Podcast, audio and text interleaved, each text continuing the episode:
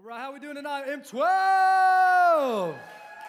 Happy New Year 2016. Everybody have a good Christmas? Okay, let me hear you if you got a hoverboard. Okay, let me hear you if you have already fell flat on your face on your hoverboard. Awesome. Thank you guys for being honest. I think I probably would as well.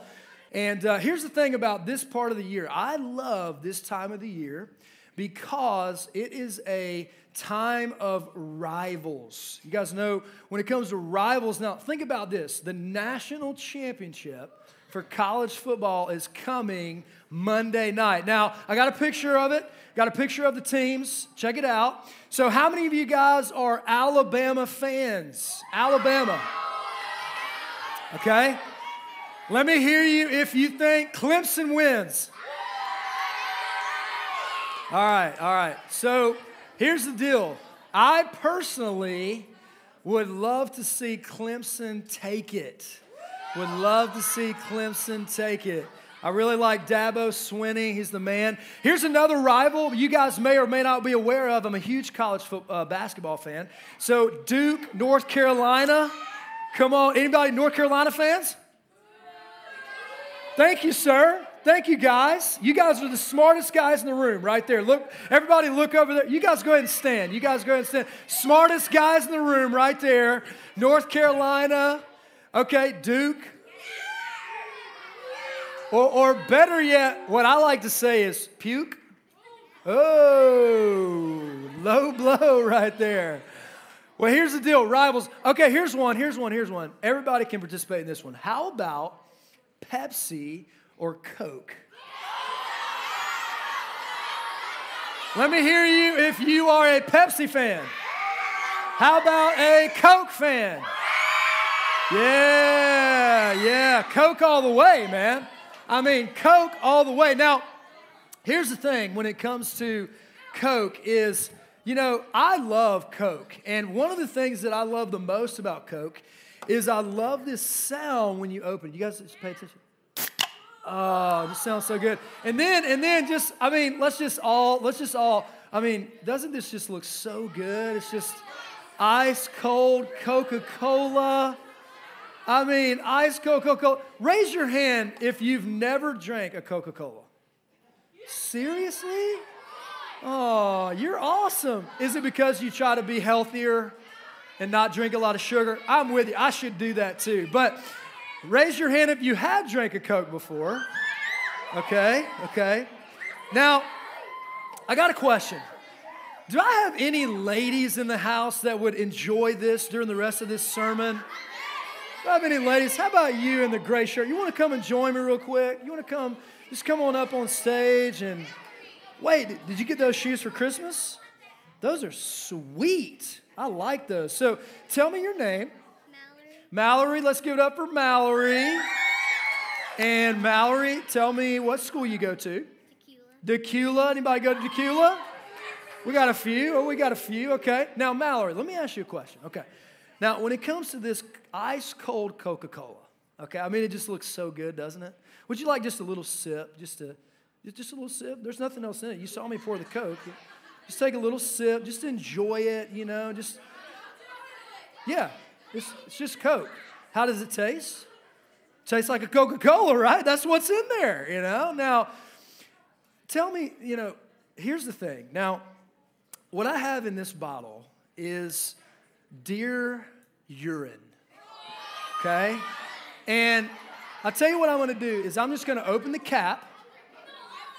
Oh, I'm just going to waft it to you. I want to tell, can you just smell that for me? What do you think about that? I mean, that's pretty bad, right? That's pretty bad. So do you think if I just put just a hint of the deer urine that you would still be willing to drink the Coke? Just, I mean, think about it. Just, you saw that, right? I mean, just a little drop, right? Now, would you be willing to drink the Coke now? Not a chance, right? Not a chance. Mallory is smart. And Mallory, just because you're smart, all right, I have a real Coca-Cola ready for you, okay? Thank you so much for playing. Have a seat. Give it up for Mallory. That was cool. Now, here's the thing. When it comes to this Coca-Cola, okay, think about this. This Coca-Cola, I mean, it just looked so good, but just a hint of deer urine, which sounds funny to say, a hint of anything, right, kind of ruins the enjoyment of an ice-cold Coca-Cola. And just like a hint of this stuff ruins the enjoyment of an ice-cold Coca-Cola, just a hint of sin can ruin your life and take you to a place that you really don't want to be. Now, in this series called Secrets, we're going to talk about three types of secrets, and those secrets are secret sin, secret doubt, and secret hurt.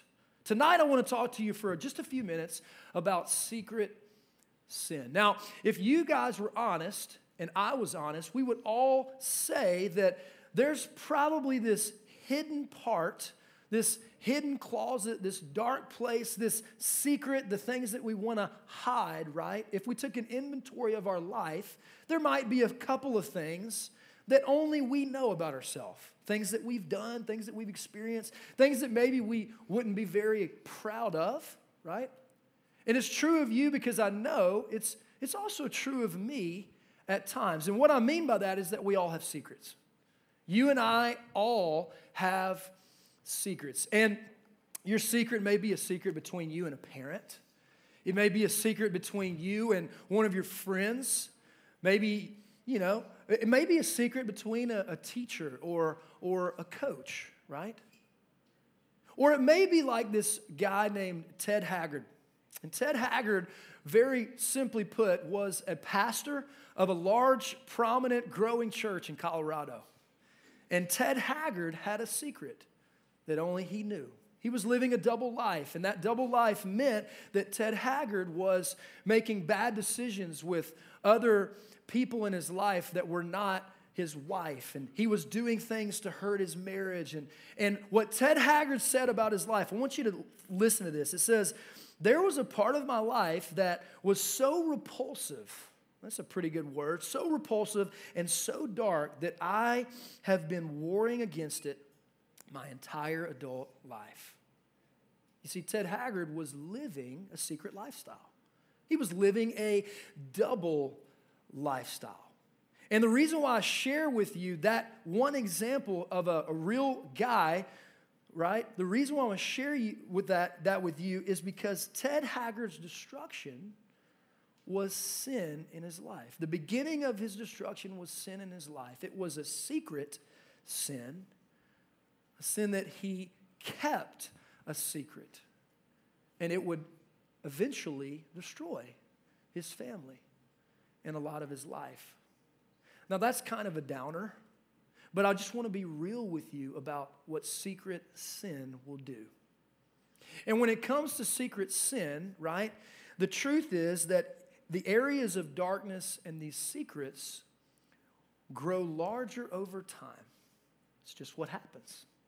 When we don't pay attention to these places and these things in our life, it just gets bigger and bigger and bigger. And it tries to take over who we are. As a matter of fact, the bottom line of tonight, if you're taking notes, is simply this: bad things grow in the dark.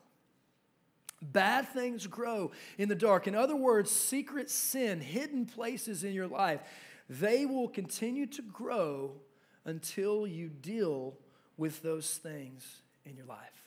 It reminds me of a story in the Old Testament about King David. Now, I know that I've talked about King David a lot this school year so far, and I want to talk a little bit more about him, but I want to talk about him from a different perspective. Now, to catch us up, if you want to turn with me in the Bible, page number 309, which is 2 Samuel chapter 11, there's a Bible beneath you or in front of you, and if you'd like to turn open there, you're welcome, page 309. But here's the thing about King David. The Bible says that King David was a man after God's own heart.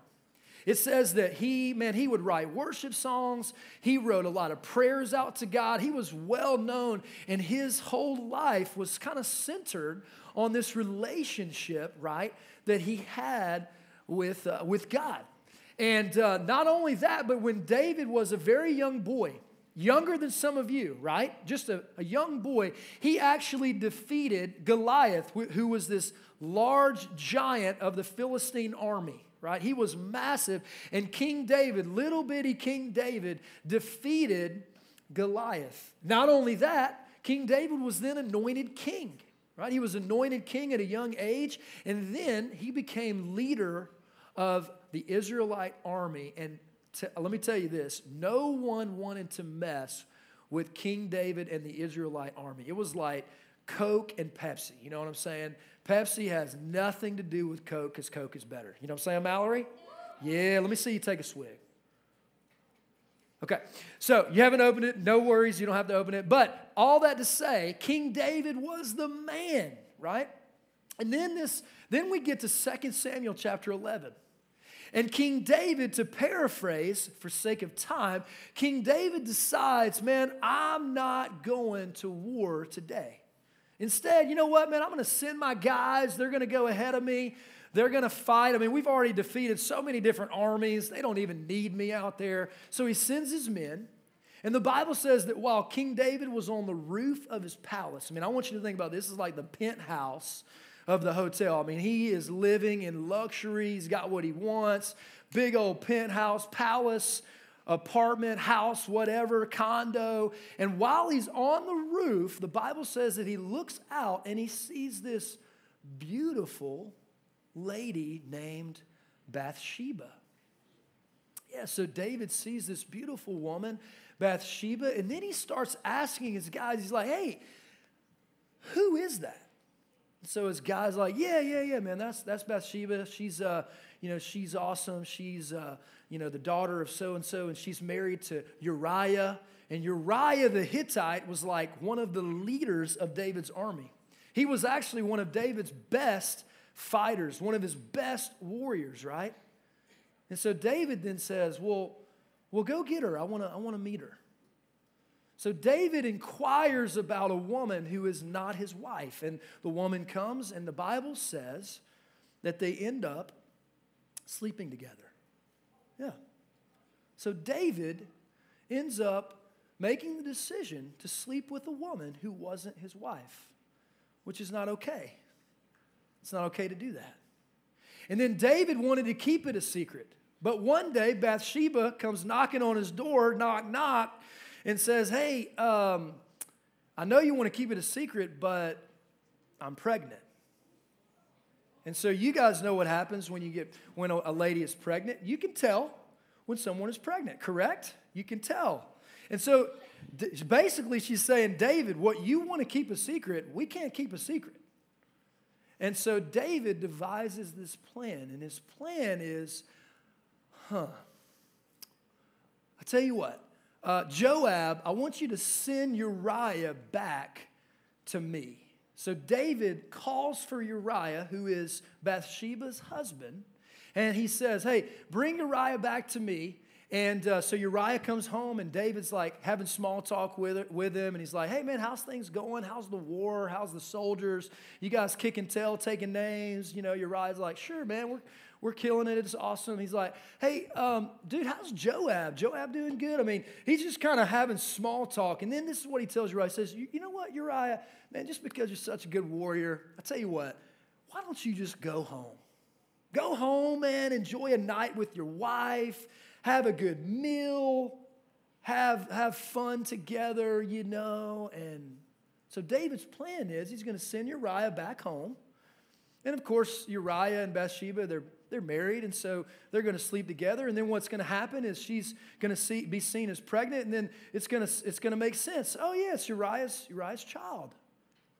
The problem is that Uriah decides to say, dude, I can't go home when all my men are on the battlefield. That would be wrong. So Uriah decides to literally sleep outside. That's kind of and there weren't tents. You know, he just kind of slept on the ground, right?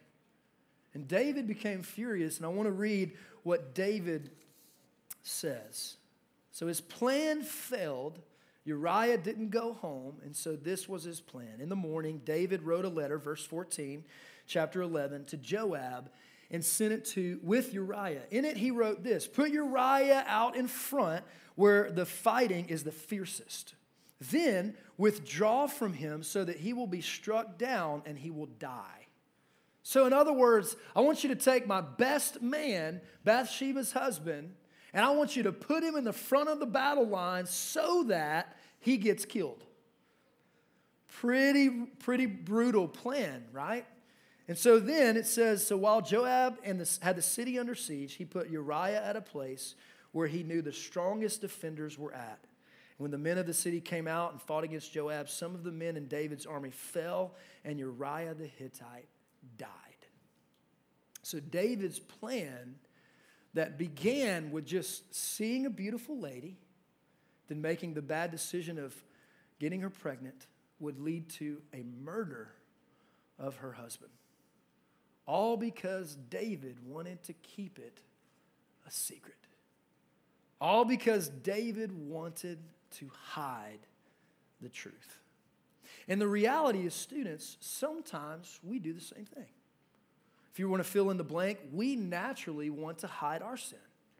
We naturally want to hide things that maybe we're not proud of, or hide things that maybe we are ashamed of in our own lives. Maybe you have a secret that you have lied about to cover it up, just like David. And I understand that because I've done the same thing. I've lied about things before. I've tried to keep things hidden and keep things a secret. But the thing about it is, sin always kind of leads to wanting to cover it up. It always kind of leads to hiding it. But see, the problem with that is that sin, this is the next blank, sin is never really a secret. Well, it kind of is. I mean, you can keep a secret between you, your friends, your parents, your teachers and coaches. Sometimes you can cover things up. You can hide things. You can secretly do something that you shouldn't have done. I mean, that's something that you guys, when it comes to people on the earth, we can hide, but not when it comes to God. We can't hide or have secrets when it comes to God. And I want you to think about this. What I'm telling you is that you and I, students, we are fully known by God. Fully known by God, meaning that God knows everything about you and he knows everything about me. God knows us better than we even know ourselves. And the beautiful thing about God's love is that even when he knows all of the secrets that we try to hide, do you know what God did with that knowledge? He sent his one and only son, Jesus, to die on the cross for your sin. Despite the secret places, the hidden places, the dark places, God sent Jesus Christ to die on the cross for your sin and for my sin. And that leads me to two quick things that I want to talk about, and then we're going to have a song to sing. The first thing is this: talk to God about your sin. Talk to God about your sin. I mean, here's the thing. As I just said, God already knows. He already knows your secrets. He already knows the things that you're trying to hide. And see, when you make a decision to tell God and talk to God about your sin, what is happening is you're acknowledging that you need God's forgiveness and that you need God's help in your life. And I don't know about you guys, but I definitely feel that way. I need God's forgiveness, and I desperately need God's help. The Bible says it like this. It says, if you confess with your sin, or if you confess your sin, he, meaning God, is faithful to forgive you of your sin and cleanse you from all unrighteousness. One of my theologian, a friend of mine, says it like this: the bad news that we are guilty is met with the best news that God loves and forgives guilty people. It's huge. And so talk to God about your sin. If you care to look at it, on the bottom of your outline, there is a prayer of confession. Maybe you don't know what to say to God. You hear me say, well, talk to God about your sin. Well, what do I say? How do I do that? Well, there's a prayer that if you want to pray that, that's a method, that's a way, that's a prayer that I invite you to pray tonight over the next few minutes. But not only talk to God about your sin, but secondly, talk to a friend about your sin. And the reality is maybe you've already done that. Maybe you guys have had some really cool discussions tonight in your small groups. Maybe you've already talked about things that you've tried to hide, secrets you've tried to keep. You know, I've got a really good friend. His name's Darren, and you know, Darren and I are very similar. We're similar in age. He's a youth pastor of a really awesome church. I mean, so we have a lot in common. And Darren and I will get together every couple weeks. And when we get together, man, it's awesome because what happens is it's a free and a safe place for me to kind of share like some things going on in my life, some challenges, maybe even some things I'm not proud of or things I'm ashamed of. And he shares things with me, and he prays for me, and I pray for him. And it's just a really cool, powerful thing because here's the thing, students. When you tell someone else about those hidden or dark places, then healing can really take place. The Bible says it like this. It says, confess your sin one to another that you might be healed. And if I could share this with you before we jump into this next psalm, the number one thing that I would want for you tonight is that you could leave this room tonight living in the freedom of God's forgiveness in your life instead of being in bondage because of secrets that you have hidden. And so tonight, what I want to do is I want to invite you into an opportunity. And that opportunity is very simple. On the bottom of your outline, there's a tear-off card, and it just says, how can I pray for you? And one of the things that is most powerful in my own experience is that when I take something that is bothering me and I write it down, there is just this freedom that happens in my life. And I want to encourage you and invite you to do that tonight. During this next song, I want to invite you. Maybe there's a secret that you're not proud of. Maybe there's something that you're ashamed of. There's something that you've been trying to hide. And tonight, I want to encourage you and invite you and give you the opportunity to write it down and to say, God, I'm done with this. I want to live in your forgiveness for me. I don't want to live in this bondage of having this secret that I know hurts my relationship with you. Maybe it even hurts my relationship with others. And I just want to confess this. One method of confession is just writing it down. And then here's the second part.